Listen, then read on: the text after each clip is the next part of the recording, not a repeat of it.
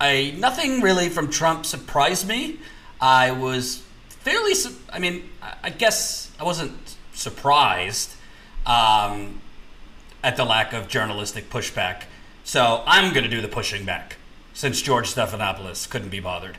I tweeted out in some areas I was pleasantly surprised that George Stephanopoulos, ABC's uh, wildly overpaid anchor, um, you know, was decent pushback. But for the most part, Trump got away with hot air, nonsense, substanceless hot air balloons, and lies, of course. So I'm going to put on a little journalistic display if you'd allow me. Uh, I don't know if I'd ever get in front of Donald Trump to ask him any questions, uh, but if I did, I think you'd see a very, very different outcome, I could humbly say. So, the first one, the first clip I want to play, uh, just teeters on the total bizarre. The wearing of masks has proven to lessen the spread of COVID. Um, why don't you support a mandate for national mask wearing? And why don't you wear a mask more often? Well, I do wear them when I have to and when I'm in hospitals and other locations. But I, I will say this uh, they said at the Democrat convention they're going to do a national mandate. They never did it because they've checked out and they didn't do it. And a, a good question is you ask, like Joe Biden, they said we're going to do a ma- national mandate on masks. He's called on all governors to have them. It is a state well, responsibility. no, but he, he didn't do it. I mean, he never did it. Now, uh, there is, by the way, a lot of people don't want to wear masks. There are a lot of people think the masks are not good. And there are a lot of people that, as an example, who you are have. those people? Well, I'll tell you who those people are. Waiters, they come over and they serve you, and they have a mask. And I saw it the other day where they were serving me, and they're playing with a mask. I'm not blaming them. I'm just saying what happens. They're playing with a mask, so the mask is over, and they're touching it, and, and then they're touching the plate. Uh, that can't be good. There are a lot of people. If you look at Dr. Fauci's original statement, you look at a lot of people, CDC, you look at a lot of people's original statement, they said very strongly, George, don't wear masks. Then all of a sudden they went to wear masks. The concept of a mask is good, but it also does, you're constantly touching it, you're touching your face, you're touching plates. There are people that don't think masks are good. So, oh, where do you even begin? Where do you even begin? First of all, first of all, to state the obvious, he says at the Democratic National Convention they said they're going to do a national mask mandate, but they never did it. Who's going to do the mandate? Joe Biden's not president. I mean, this is kind of obvious. I'm, I'm, not like defending Joe Biden, but like, he just says that bizarro world, up is down things. What does that even mean? What, where is George Stephanopoulos to say, what are you talking about? Joe Biden can't make any decisions right now. He's not the president. You are the president. And by the way, George Stephanopoulos Incorrect. It's not a state level thing. Trust me. Does Donald Trump look like somebody that follows the Constitution or law rigidly? If the president wanted to issue a national mask mandate, he could do it. And there are specific laws citing pandemics, citing uh, health disasters that presidents and the federal government supersede state law.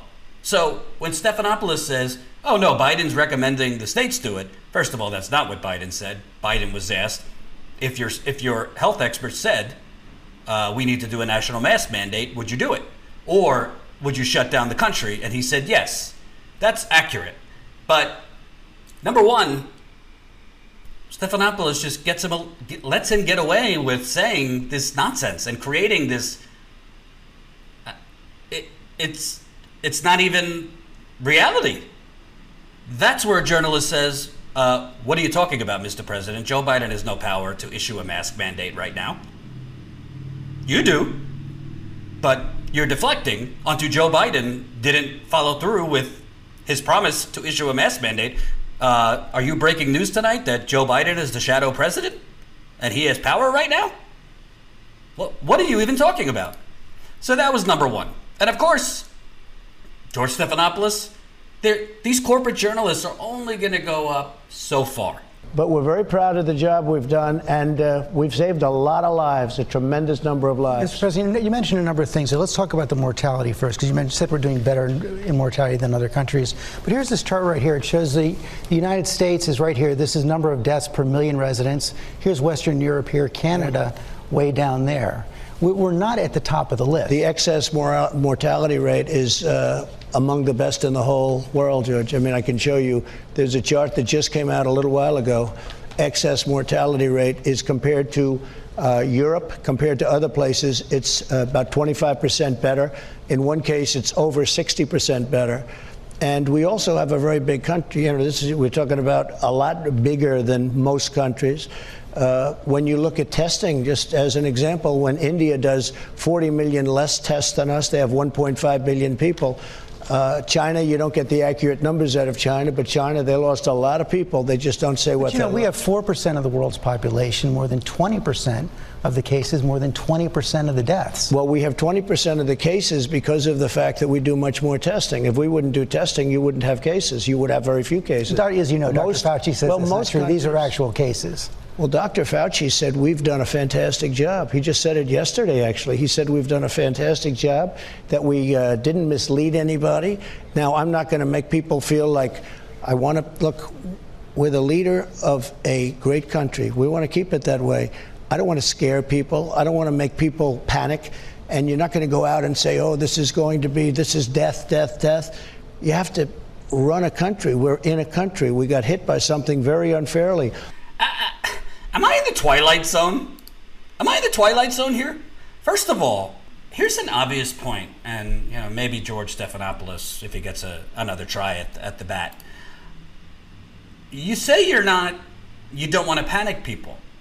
Before the midterm elections in 2018, you were screaming, ranting, and raving that the caravans are coming to get you. The immigrant caravans are coming. Lock your children, lock your daughter. Bolt the doors! The caravans are coming! You've been screaming and ranting for weeks about Antifa! Panic!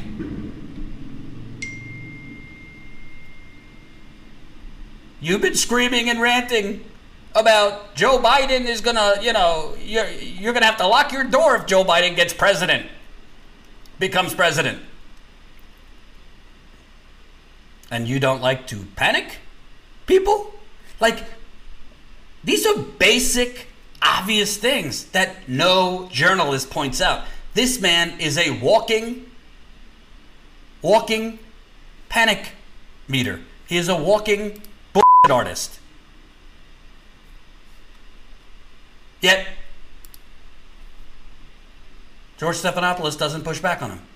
The other thing is, I mean, he's mastered this talking point, and, and nobody really pushes back. Mr. President, what are you talking about? We have more cases because we test more? What does that mean? So, we test more, which isn't even that true, but putting that aside, okay, but we're not testing everybody, so the fact is there are the whether it whether these cases are because we're testing more or not, we have more cases. So there are also plenty of other cases that are not popping up because majority of people are not tested. So, what does this talking point even mean? And the bottom line is whether it's through testing or not testing, why do we have all these cases? Does it have anything to do with the fact that in March and April you did not do a national lockdown, which Italy did, which France did, Israel did, other European and Middle Middle Eastern countries did. They didn't have different states doing different things, and this state did this, and this state did this. They all, the, the nation locked down. Is that why we have so many cases? Because you allowed this makeshift system where different states were going to do different things, and now you talk about Democratic run cities versus Republicans? It's all bonkers. Why are there so many cases showing up? If it's because of testing, so be it. Why are so many people testing positive? Because without a vaccine, during a, your words, deadly airborne illness. That was on the Bob Woodward's tapes. You called it a deadly airborne illness. You did nothing.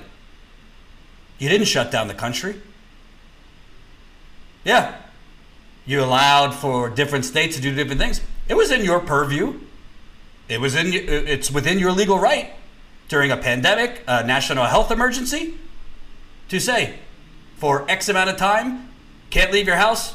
Only people that could leave the house are essential workers, food delivery, nurses, that kind of thing. Period. If you do so, you're getting arrested. Civil libertarians, come at me. I don't really care. The next question comes from Laura Galva. She's from Glenshaw, Pennsylvania, registered nurse who's always voted Republican for president. Laura, go ahead. Hello, Mr. President. Martin Luther King Jr. once famously wrote, Injustice anywhere is a threat to justice everywhere. In the light of the ongoing protests surrounding the deaths of George Floyd, Breonna Taylor, and the recent shooting of Jacob, Jacob Blake, do you feel racial injustices are occurring in this nation? And if so, what can be done to address them? Well, I think they were tragic events, and I do feel that uh, we have to also take into consideration that if you look at our police, they do a phenomenal job. You'll have people choke, make mistakes, and they happen. It happens where they have to make a fast decision and some bad things happen. And you also have bad apples, but you have 99% great people. I know the police forces very well. I think almost every one of them, if you look, I've been endorsed by so many of them. And these are great people. And I will say this uh, if you're going to stop crime, we have to give the, the respect back to the police that they deserve. They've done a fantastic job in so many locations, but then bad things happen. Look at New York. New York was a very safe city. Rudy Giuliani did a fantastic job. The city was safe, and then all of a sudden we have a mayor who starts cutting the police force, and crime is up 100%, 150%. I saw one form of crime up 300%. So I think it's very important, uh, whether you talk Seattle, where they have very good police, but they're not allowed to do their job. You have to allow the police to do their job. I agree with you, those events are terrible, but we have to allow the police to do their job. Otherwise, crime is going to soar. Now, the problem is that in Democrat, usually liberal Democrat run cities, we have tremendous problems. The top 10 most unsafe cities are run by Democrats. You go into the top 25 and top 35, almost every one of them is run by Democrats. No cash bail, uh, just weak policies on crime. We have to give the police the respect that they deserve, and we have to give them their mojo. We, we have to let them protect us. So, first of all, uh, if you don't know, this happened. I think I wasn't live yesterday because uh, Jason was live. But there's a $12 million settlement in the Breonna Taylor murder, so Breonna Taylor's family will be getting $12 million. There was some police reform measures part of that. I looked at them. Most of them seem like artificial BS to me, but you know, I'm not going to say $12 million is enough. Breonna Taylor is dead. Her family's never going to, uh, it's never going to be enough. Uh, but I am happy that they're getting that money. Uh, unfortunately, I, I, worry that this settlement with the 12 million is an appetizer to uh, an announcement that no charges will be brought against the police that murdered her. Uh, but that remains to be seen. So, if that were me, a journalist, I would turn around and say to President Trump, President Trump, before you became president, what did you do for 30 years? Say I was a builder, I was a real estate developer, a television personality. Said, okay. President Trump, let me ask you a question. If over the last decade, every year, multiple times a year, there were incidences of heavily armed black men murdering real estate executives, actors, um, and businessmen all over the country, typically wealthy. Real estate executives, actors, and businessmen. Would you say these are a few bad apples, the black shooters? Or would you say we have a systemic problem of violence among these black people, uh, shooting and killing real estate executives, uh, actors, or what have you? Because when you say bad apples, a couple bad apples, uh, whether there's a couple bad apples or not, uh, the bad apples are permanently removing black people from this earth. So, would you be saying the same thing if you said, I was a real estate executive, I was a builder, I was a TV personality, you know, uh, The Apprentice? If the roles were reversed and armed black people were choking, in your words, and shooting up all of these people, would you be saying the same thing? Because I don't think Breonna Taylor's family thinks it's a few bad apples. I don't think Trayvon Martin's family thinks it's a few bad apples. I don't think Jacob Blake's parents think it's a few bad apples. And by what you're saying and your tone, you know, it seems like here we have two things, because two things could be true, right, Mr. President? You could have good police. You could say, you know, the government, community should support their police at the same time, we have a problem with systemic racism and irrational behavior, and frankly, corruption, which I've shown you through recent interviews, in police departments. Why are you so afraid to say that? Does it have anything to do with the donations you get from very, very influential police unions all over the country? That have anything to do with it? I mean, these are easy, basic questions. And sure, Trump would filibuster, blah, blah, blah. But nothing. There's no pushback. Then you have this one, which to me was beyond cringeworthy. Another question on this subject from Pastor Carl Day. He's from Philadelphia, voted for Jill Stein last time. How you doing, Mr. President? Good. Uh, you've coined the phrase "Make America Great Again." Right. When has America been great for African Americans in the ghetto of America? Are you aware of how tone deaf that comes off to African American community? Well, I can say this. We have tremendous African American support. You've probably seen it in the polls. We're doing extremely well with uh, African American, Hispanic American at levels that you've rarely seen a Republican have. Uh, if you talk about Make America Great, uh, if you look at just prior to, and I'm talking about for the black community, you look just prior to this horrible situation coming in from China when the virus came in, that was the probably the highest point home ownership for the black community. Home ownership, uh, lower crime, the best jobs they've ever had, highest income, the best employment numbers they've ever had. If you go back and you want to look over many years, you could just go back six or seven months from now. That was the best single moment in the history of the African American people in this country. I think, you know, I would say. Well, I mean, your statement is though, make it great again. So what you have there, what you have there, is Trump disrespecting the voter. That's not what he asked. He didn't ask you to give a, long, uh, a dissertation on surface level numbers that the black unemployment was at an all time low.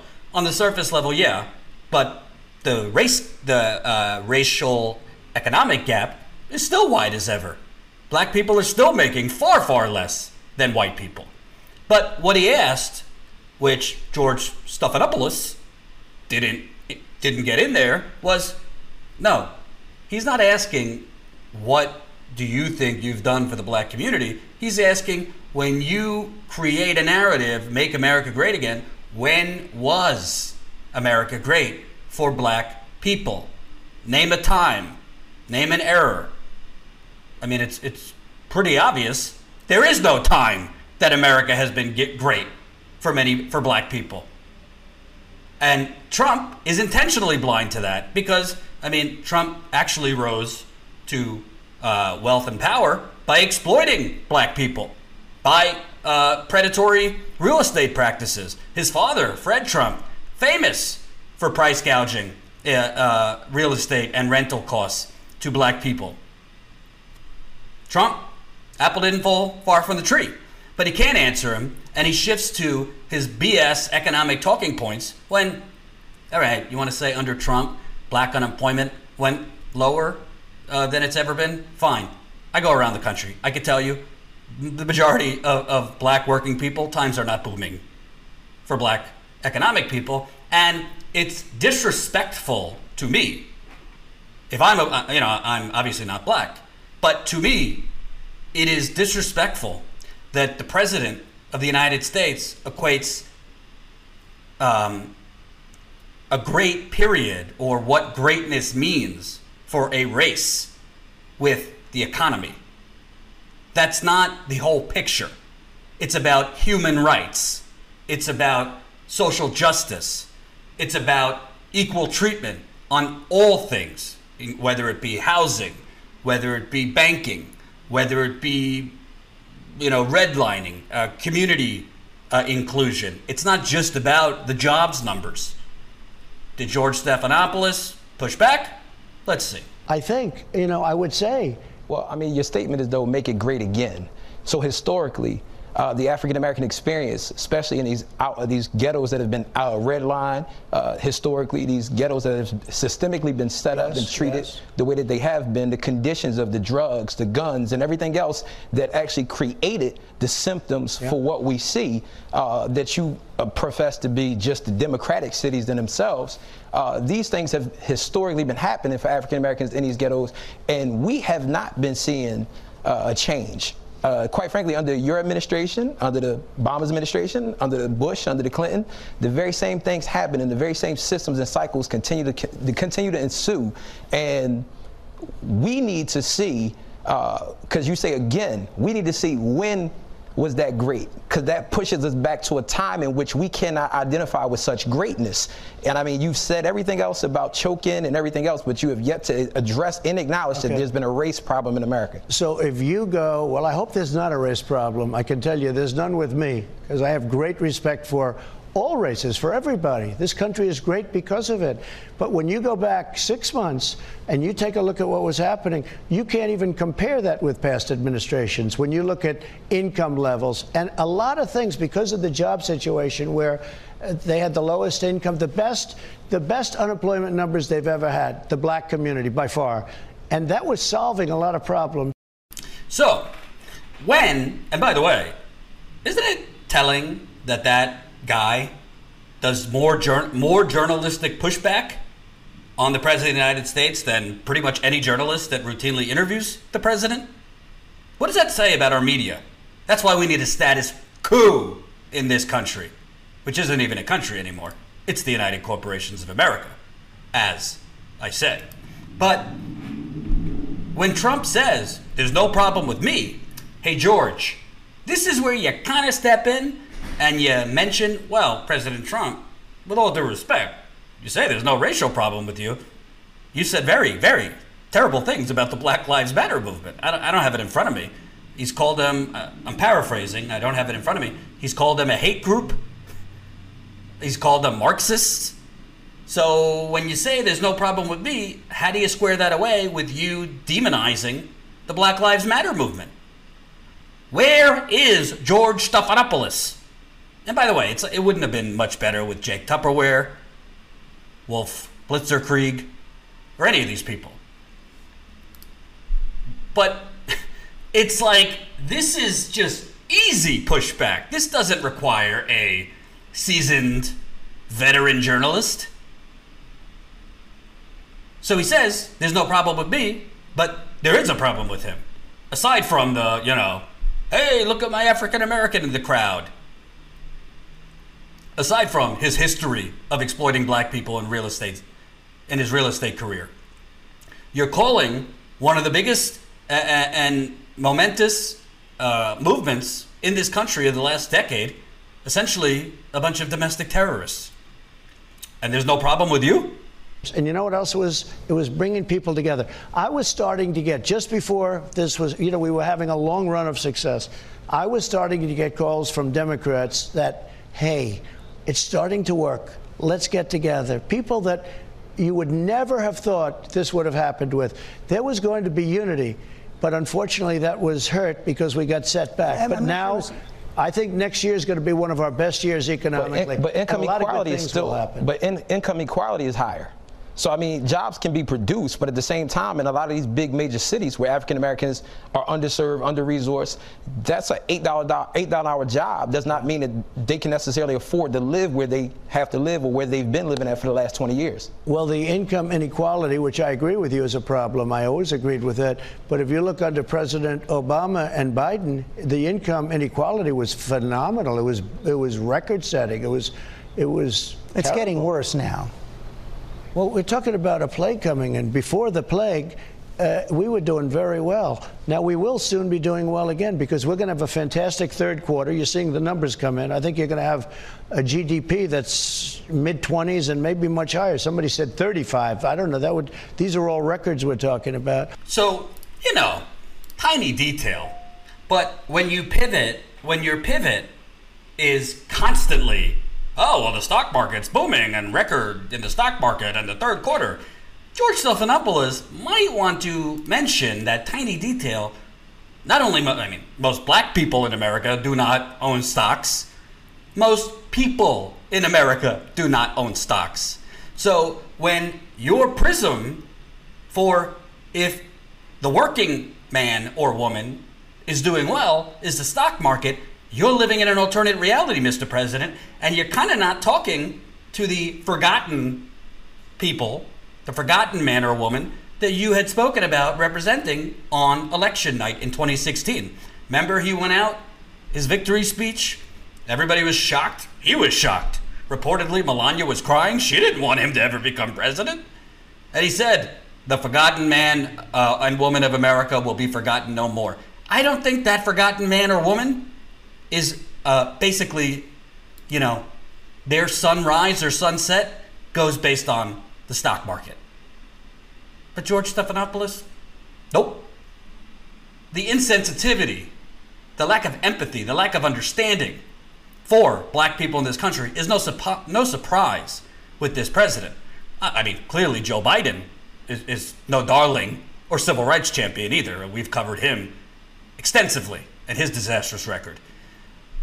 But the problem with Trump is every single thing uh, it is boiled down to the stock market, jobs numbers, which, as I tell you all the time, are all BS surface level. It doesn't matter what the unemployment rate says. What matters is A, the real unemployment number, B, how many people are full time versus freelance, part time, gig workers, and the income inequality, as I show you all the time. This is Trump's economy. This is Obama's economy. This was George W.'s economy. This was Bubba Clinton's economy. Papa Bush, Reagan. That is the booming economy they all talked about in their times. That's the real economy. The robbery of our wealth to the Donald Trump and Joe Bidens of the world. That's the reality, folks. None of these journalists ever actually push back because they understand Trump is their gravy train. Trump has raked in the profits for ABC, for NBC. You remember former CBS chairman Les Moonves? He said, you know, Trump's terrible for America, but he's great for CBS. I mean, it just came out recently. Uh, CNN president Jeff Zucker was caught on tape talking to Michael Cohen, basically giving them campaign advice in 2016 and saying, oh, yeah, if it doesn't work out, I'd love to give Donald Trump uh, a weekly show here on CNN. This is the president of CNN during the 2016 election when Trump was running. When he, when he was taking a timeout from giving Trump $3 billion in free airtime to then saying, oh, yeah, if it doesn't work out, let's talk, let's talk uh, shop here. How much you want for a weekly show? This, this, this isn't news. It's propaganda.